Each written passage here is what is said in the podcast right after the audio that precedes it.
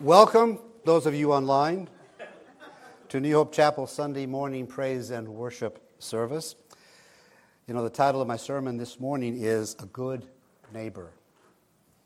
And my text is the Gospel of Luke, chapter 10, verses 25 to, to, to 27, or 37 rather. And uh, I, I, think you have a handout, like I used to back in the old days. You have the, the title, the, the text in the, prop, in the New King James, which is what I'm preaching on. It's nice to have the same words so that everybody can follow everybody at the same time and not have all these other translations. I'm not making a statement on the New King James by having it, but it's a habit of mine. So uh, you have those for your easy reference together with the outline. Well, follow me as I go to Psalm 19:14 as I seek his anointing. And so this morning, dear Lord, let the words of my mouth and the meditation of my heart be acceptable in your sight, O Lord, my strength and my Redeemer. Amen. Amen. You know, if you have ever watched the President of the United States deliver the State of the Union address, in recent years, you know that at some point in the speech, he will point to the balcony and he'll point and he'll introduce an ordinary citizen and he'll introduce them as a hero of this country. Now, you may not know this, but that started back with President Ronald Reagan, and he introduced a man by the name of Lenny Skutnik. And to this day, reporters will ask the presidential aides, Who are the Skutniks this year? You know, Larry Skutnik was a federal worker very casual, walking down the street, going to work, minding his own business, until the day that Air Florida Flight 90 crashed into the Potomac River. See, the flight had taken off from Washington and was bound for Florida, and it developed ice on its wings, and that is what caused the plane to come down as it tried to go over the Washington Street Bridge. You know, in the next moment, several of the passengers had fallen into the icy river. And soon a helicopter, however, came. But they were only able to drop ropes, which was able to only save one person at a time. And there was one lady in the water who was struggling vehemently because she was so frozen and so cold that she could hardly lift her arms above her above the water line. And so it looked desperately that she was indeed going to drown. Now, while everyone else on that bridge was shouting encouragement to her to, to keep in wait and just keep pedaling, uh, breaking or doing the. Didn't I tell you? What do you call that when you're. Ah, treading water. Treading water. I should have put those notes better in my, in my sermon here. But she, she was surely in, in, in, problems. And then we had Leonard Lenny uh, Skutnik, who simply on his own crossed the police barricade, jumped into the river at his own risk, and he brought this lady and pulled her to shore, who otherwise, who surely would have, would have drowned. Well, the President of the United States called him a hero. And you know what the Lord Jesus Christ would have called him? A good neighbor. You know, of all the stories that Jesus told, along with the prodigal son, perhaps equally famous is the story of the Good Samaritan. And this story is directly related to the Lenny Skutniks of the world. And this story begins for us with a lawyer asking a good, but good question, but with a bad motive. And beginning with our text, verse 25, which states, and behold, a certain lawyer stood up and tested him, saying, Teacher, what shall I do to inherit eternal life? Now, everyone ought to be asking that question. What should I do to inherit eternal life? Because I believe that is life's greatest question. That is, how can I know for sure that when I die, I will go to heaven? But in this instance, Jesus does not answer the question. Instead, he asked a question. Jesus replied in verse 26 He said to him, What is written in the law? What is your reading of it?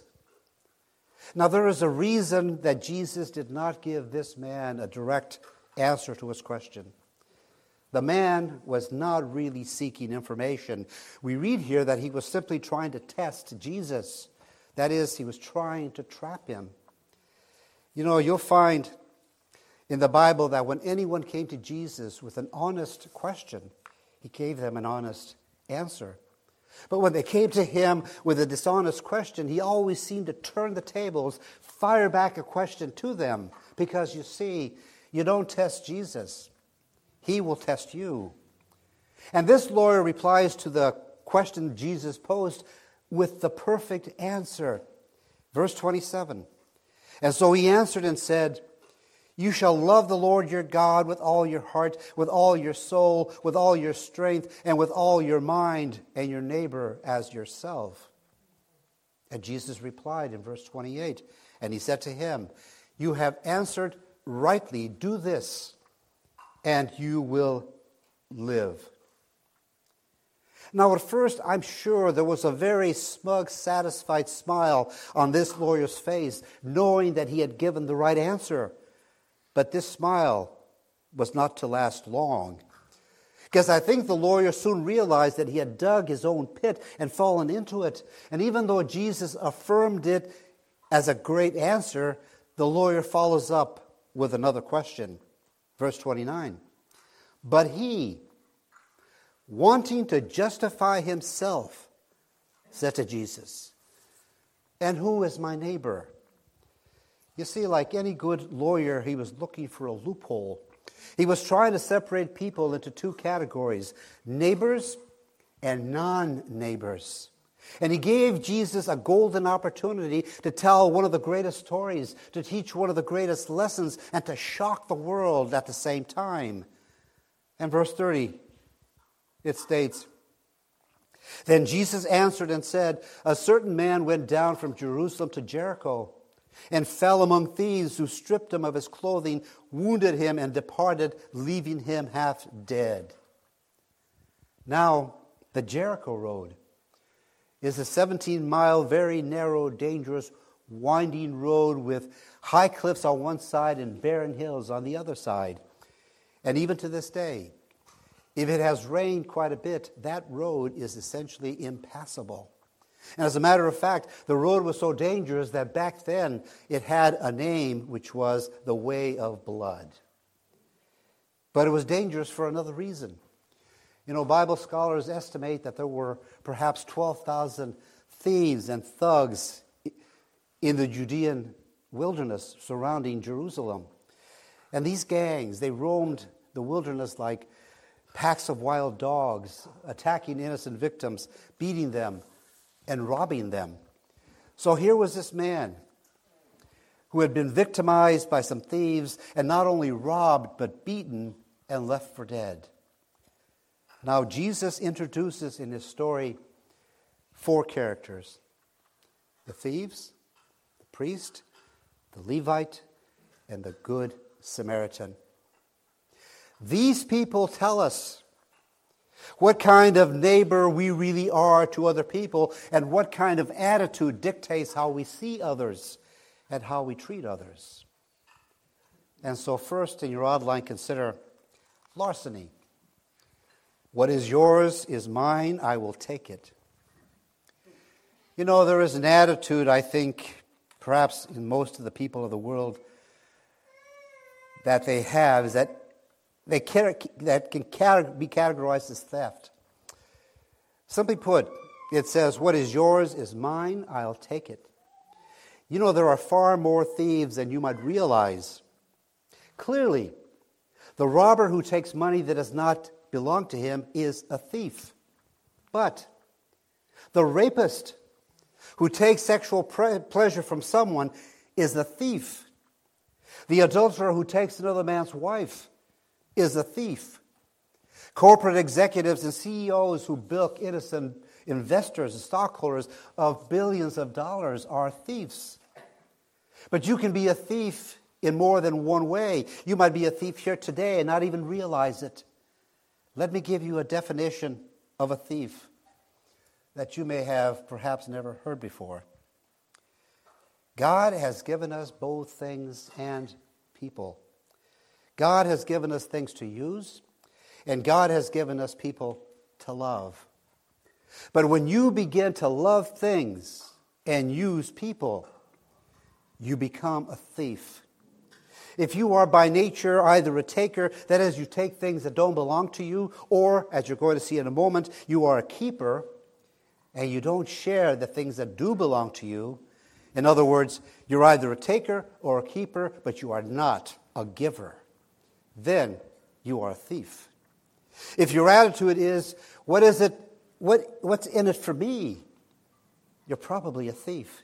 If your attitude is, I want my needs met, I don't care about anybody else, you're probably a thief. If your attitude is, I wanted my way, you're probably a thief.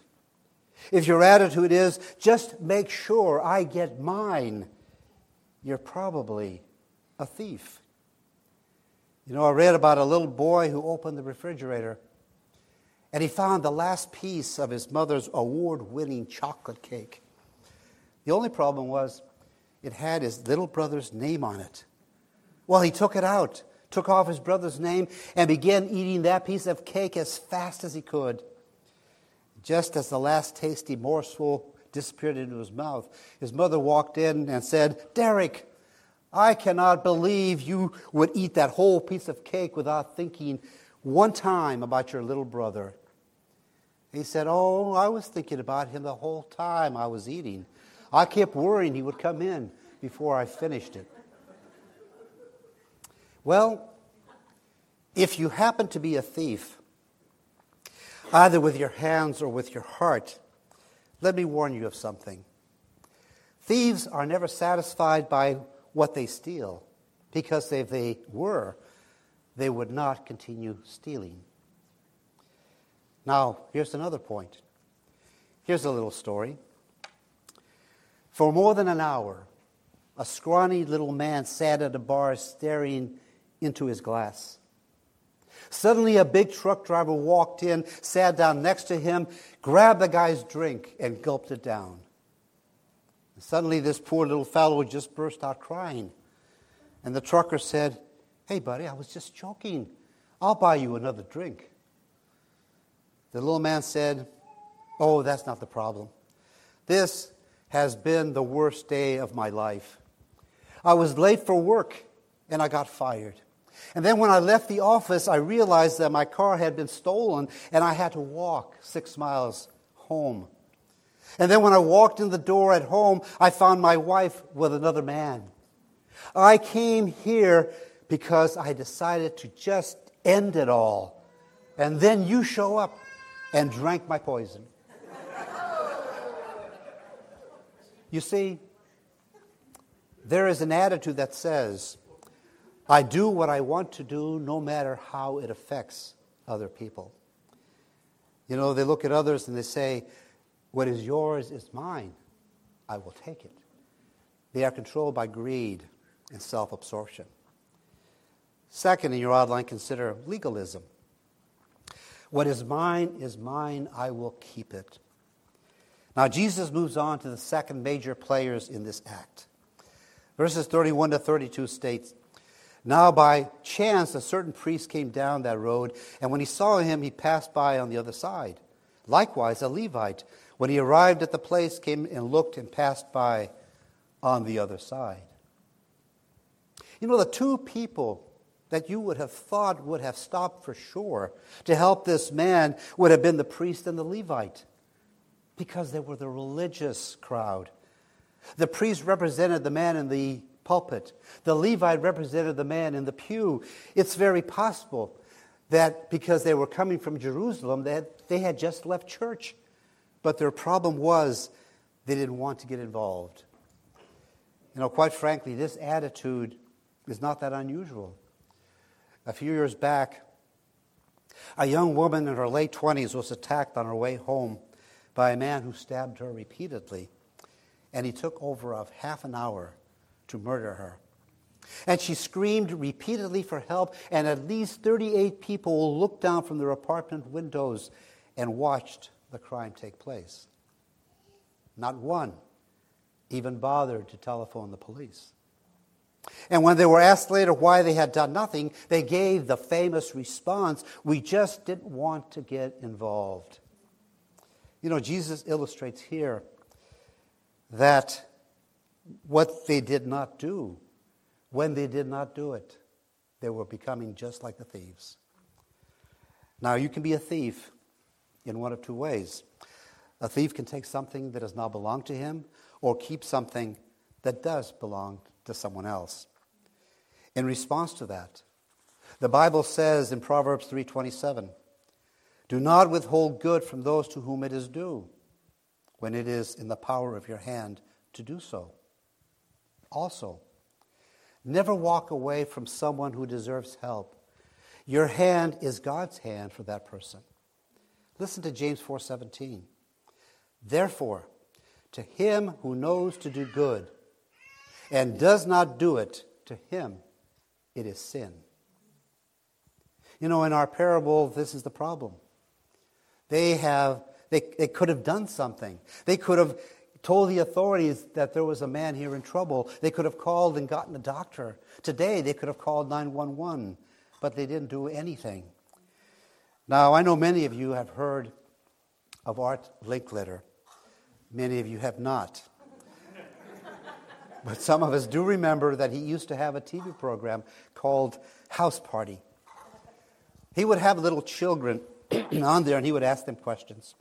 He asked one little five year old boy this question What do you want to do when you grow up? The boy said, I want to be a fireman so I can rescue people. Linkletter says, Well, what would you do? If there was a fire on the fourth floor of a hotel and you, could, you had to get a great big fat man down, and the boy said, I'd get a rope, tie it around my waist, take the other end and toss it up to him. He could tie it around his waist and jump out. People online got that. They're barely with laughs. You see, the problem with both priest and Levite is not what they did. They didn't beat up the, the, the guy, they didn't rob him. The problem was what they did not do. Can I tell you the quickest way you can shut a church down? The quickest way you can kill this church. The quickest way you can make sure that we don't even have a church. Just do nothing. When the offering plate is passed, pass it by. When the door of worship is open, pass it by. When the opportunity for ministry is available, pass it by.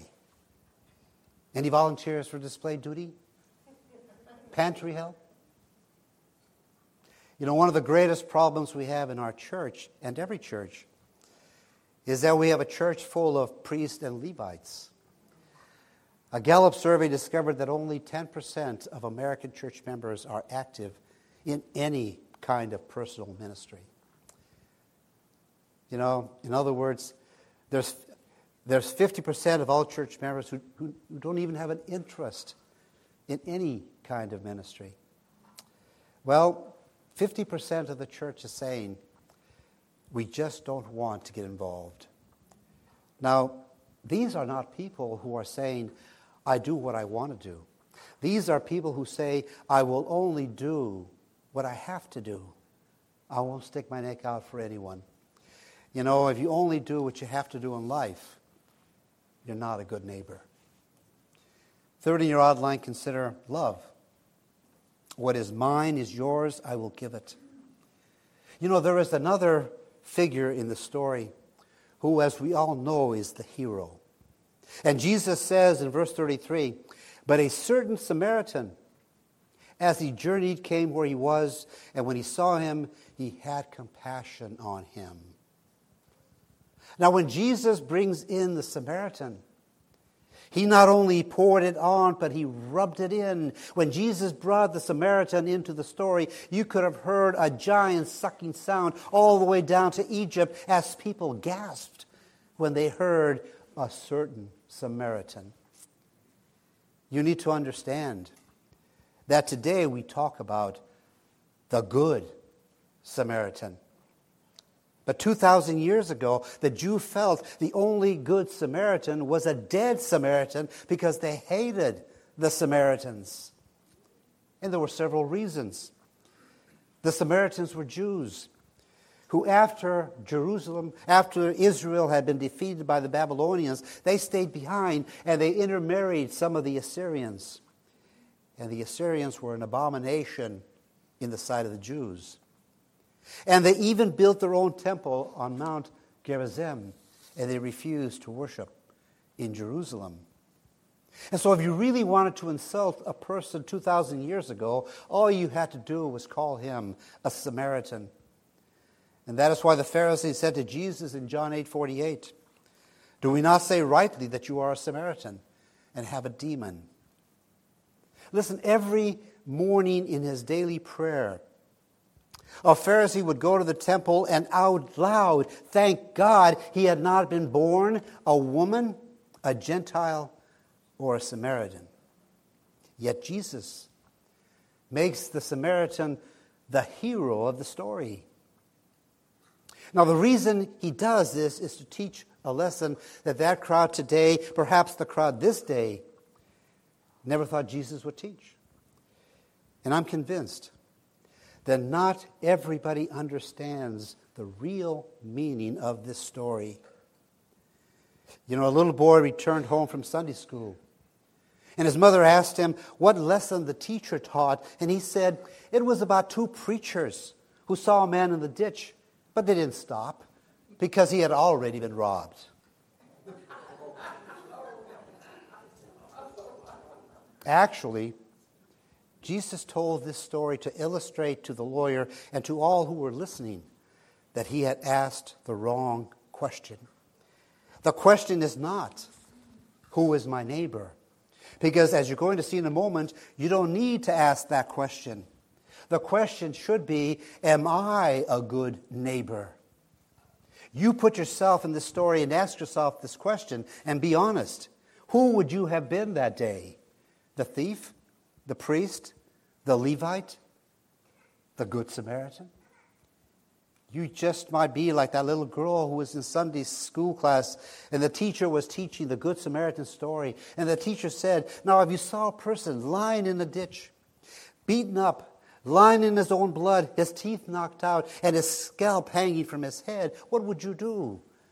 And the little girl spoke up and said, I think I would throw up. Now we can come to, the, to understand the real meaning of this story. You see, everyone is your neighbor, not just the person next door. A neighbor is a needer. If a person has a need that you can meet and you should meet, that person is your neighbor. Every time you see a person in need, you immediately become a neighbor. You become a minister with a ministry. Listen, the last three words of verse 33 tells us that what set the Samaritan apart, he had compassion. You see, what made this Samaritan so special was not the color of his skin, but the compassion in his heart. And no law could make that priest or that Levite stop, but love could make that Samaritan stop. And notice what the Samaritan did for this man. Our text, verses 34 to 35. And he went to him and bandaged his wounds, pouring on oil and wine, and he set him on his own animal, brought him to an inn, and took care of him. On the next day, when he departed, he took out two denarii, gave them to the innkeeper, and said to him, Take care of him, and whatever more you spend when I come back, I will repay you. He probably tore his own robe to make bandages. You know, he took oil and wine from his own supplies to to use as medicine. And then he took him to an inn and paid for his upkeep. Now, two denarii may not sound like much money to you, but back in those days, it was two days' wages. And he would eventually pay for perhaps 24 days of full room and board. A good neighbor is not concerned about cost, he's concerned about compassion. Now, the crowd as we know, as we can imagine, was already about to faint because of what Jesus had already said. Now Jesus drives this knife into, all the way to the hilt. And Jesus says in verse 36 So, which of these three do you think was neighbor to him who fell among the thieves? I'm sure the answer almost gagged the lawyer. Verse 37 states, And he said, He who showed mercy on him. And then Jesus said to him, Go and do likewise. Now we see the difference. We see the difference in the attitude of people and what makes you a good neighbor. A good neighbor does not say, I do what I want to do, or even I do what I have to do, but I do what I ought to do. So let me ask you a question Are you a good neighbor? Do you see yourself as a minister with a ministry? Do you have a ministry in this church? Do you have a ministry outside this church? Like a good neighbor, Jesus is there. And if you're like Jesus, you'll be a good neighbor too. Now, I read a story about a man who was working in a shoe store in Europe. And it was during the wintertime, and he noticed a barefoot little boy outside the baker's shop next door. And he was trying to keep warm by standing on a grate that was blowing hot air outside the bakery. Here was this shoe store owner, surrounded by all these shoes, but he was uncertain about what he ought to do about that little boy. And all of a sudden, a middle aged lady walked by. She bent down, spoke a few kind words to the son, to the kid, brought him into the shoe store, and bought him some brand new shoes and socks. And as that boy, shivering from the cold, put on those warm shoes and socks, he said to the lady, Are you God's wife? She said, No, son, I'm just one of his children. He smiled and said, Well, I knew you must be kin to him somehow. You know, when you get the Lord into your heart, you will get love into your heart. And when you get love into your heart, you realize everybody, regardless of color, creed, race, or religion, is your neighbor. Just like Jesus, you will be there. Well, service is over. And as we leave this house of worship, remember the Great Commission, and that is spread the gospel Matthew 28, 19, 20 tells us to go therefore and make disciples of all the nations, baptizing them in the name of the Father and of the Son and of the Holy Spirit, teaching them to observe all things that I have commanded you, and lo, I am with you always, even to the end of the age. Amen. But listen, sometimes as we present the gospel, some may need socks and shoes, clothes for their bodies, and full bellies with food before they can or will listen to your gospel. Amen? A reminder again, next week, 1030, Ninigret. Be here. It's not here. The service, the baptism, the food. Invite someone. It'd be a nice outdoor setting, lots of fellowship. But again, please remember that VBS starts next week. We're not going to have an opportunity to set up this for the kids. We have it today. Please stay and let's get these chairs and move them off to the sides. Stack them fours. One, you know what I'm saying. So, having done that, I'll see you next week.